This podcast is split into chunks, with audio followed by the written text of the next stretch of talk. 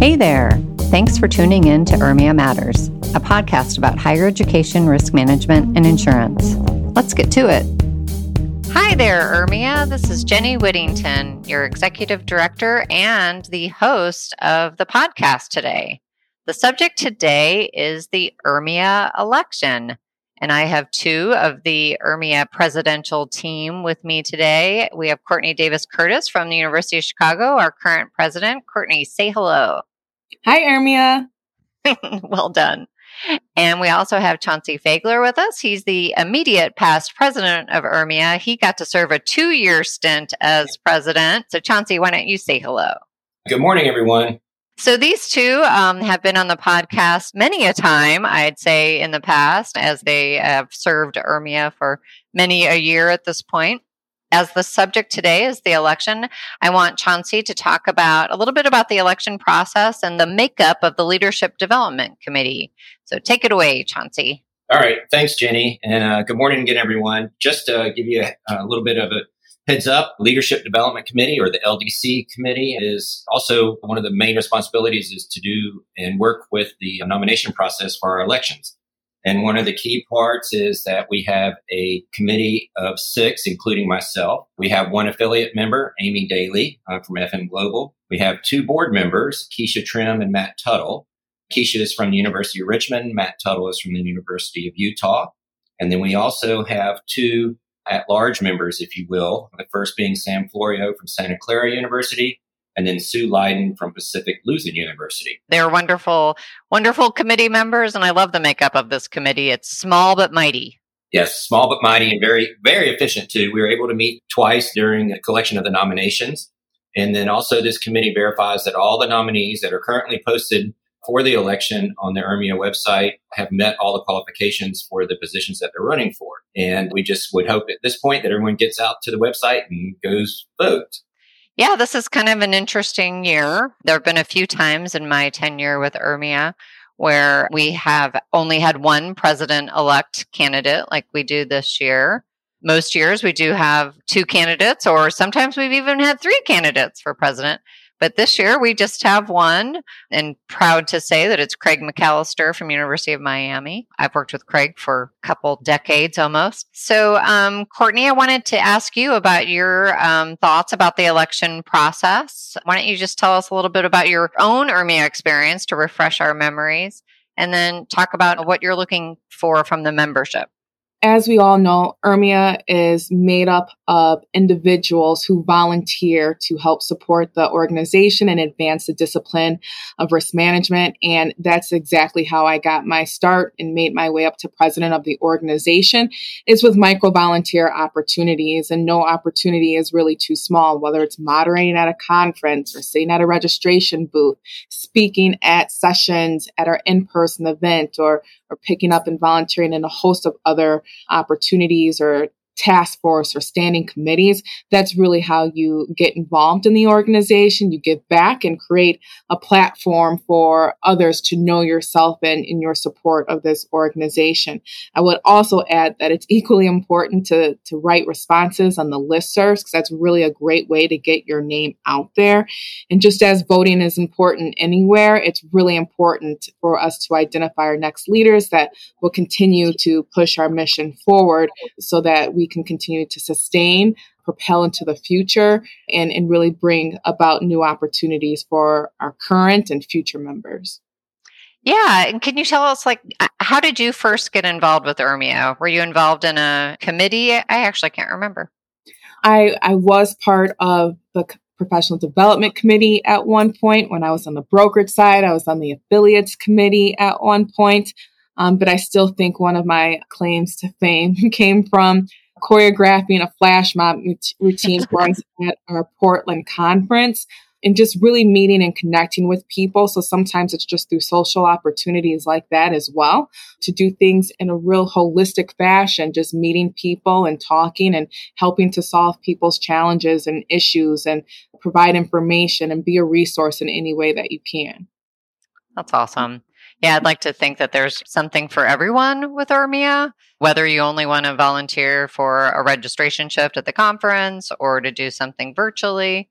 we all have a amount of time and energy to spend on extracurricular things. And I know I've heard over the years the amount of time people put into URMIA, they get back tenfold because that networking and the sharing of ideas comes back big time for our membership. I would even add that I've given a lot to the organization, but gotten a lot out of it. I think that most of the opportunities I've had professionally have come from relationships that I've built in with an URMIA. And even when I've had opportunities to advance at my current organization, to be able to reach out and to get insights from others has been supremely helpful. That's so true.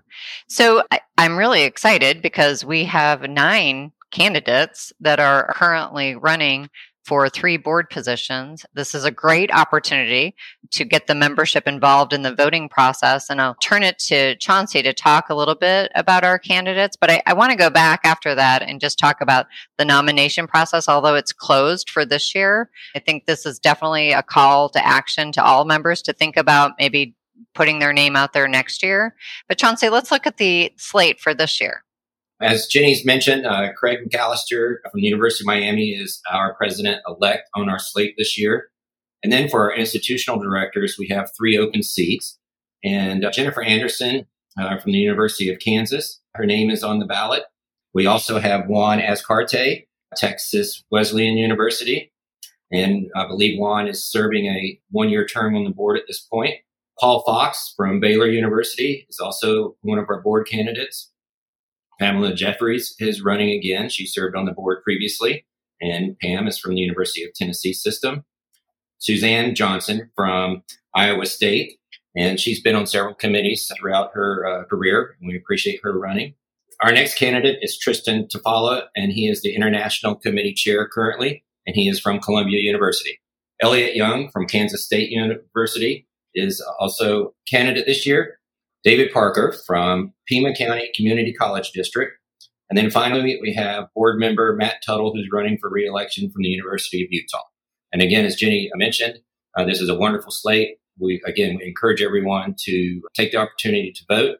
I would also encourage folks that are thinking about this to make sure that you meet the qualifications. You can work with your regional committees. You can volunteer at the annual conference certainly can uh, work on the annual conference committee itself and eventually become a committee or annual conference chair. We'd appreciate all that effort to uh, make sure that you have the qualifications to run for the board and eventually uh, president elect. Thank you, Chauncey. So, um, yeah, let's go back and talk about the nomination process and what people should think about maybe for next year. Our qualifications for office are pretty basic. You have to be a member in good standing and you have to have served URMIA in some capacity for three years. So I think, you know, this is definitely a call out to the membership for people to think about maybe putting their name up for next year. And you can nominate yourself or you can nominate other folks. Do either of you have a comment about that? Sure. I think it's important to, to keep a few things in mind. We really want the leadership for the organization to reflect our membership.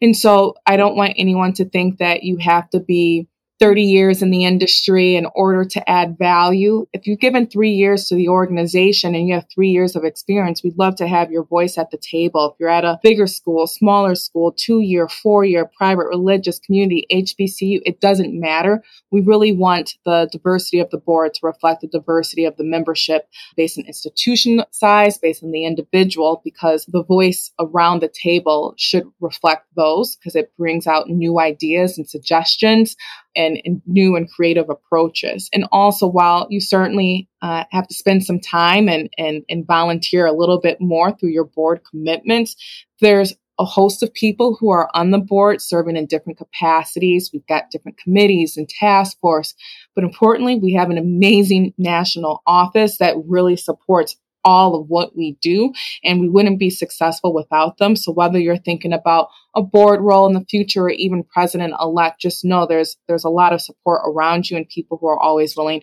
to help and we don't go anything alone. Yeah, I appreciate you saying that, Courtney. I mean, we are paid staff, so we are here to back up our board members and help get the work done. While we like to be behind the scenes for a lot of that, you know, it's a team, it's an effort. And URMIA has gotten really pretty good at that over the years, I think. So, Chauncey, I wanted to uh, have you explain to the podcast listeners just a bit about how the election works. I know it's obvious to me because I'm very familiar with our bylaws. you know, that each of our organizations has one voting member. So, can you just speak to that a little bit? Um, it, it's important that everyone realize that, as Jenny just mentioned, that each organization has one voting member. And so, if you are not designated as the voting member for that organization, make sure you get in contact with that person that is designated and uh, certainly make your opinions be known as who they might should vote for. We would appreciate that. We want to encourage everyone to get out there and vote. And our largest voting percentage was back in 2017 when we had 38.4% vote. And that is our record. So the goal this year, obviously, is to beat that record. So again, please go vote, everyone, and talk to your designated representative to, and just make sure that they also, we certainly would appreciate those efforts. Yeah, and over you know the last several years, we've really expanded our system schools, like like your school, Chauncey. You represent a whole slew of URMIA members, but you're making one vote for all of those people. So I can't emphasize that enough. To because sometimes the voting member might not be the person who's the most familiar with the other candidates. Uh, I really do encourage a communication, a direct communication with your the other people at your school. So if you only have one vote and you're a large system, you know, maybe you have a discussion like who would you guys like to see elected to the ballot? Just another thing about the voting percentage. I mean, I know 38.4% might sound like a low number to a lot of people, like when you think of the presidential election or something of that um, magnitude. But into peer associations, our participation is very high, but I would love to break 40%. So this could be our year to do that. The impetus of this podcast was really to inform the members about the election. If you have any questions about who your voting member is, or if you had any trouble getting the ballot itself, it came from a, a software that we use called Election Buddy and each voting member has received a couple messages one saying that you're going to get it and then everybody should have gotten it last thursday. But if you are having any trouble with that i'm happy to troubleshoot and make sure that you get your ballot cast. So reach out to jenny at urmia.org or give me a call. I would love to encourage anybody to get their voting done. Um, any closing comments from you courtney Sure. This is certainly a, a, way to give back by your vote. Please vote and take advantage of that. Also consider other opportunities to volunteer as you think to elections next year. So find those ways that you can get engaged. We really do hope to see many of you in Indianapolis for our upcoming conference as well. We'll have a bunch of volunteer opportunities through there, networking chances, and an opportunity to meet your leadership.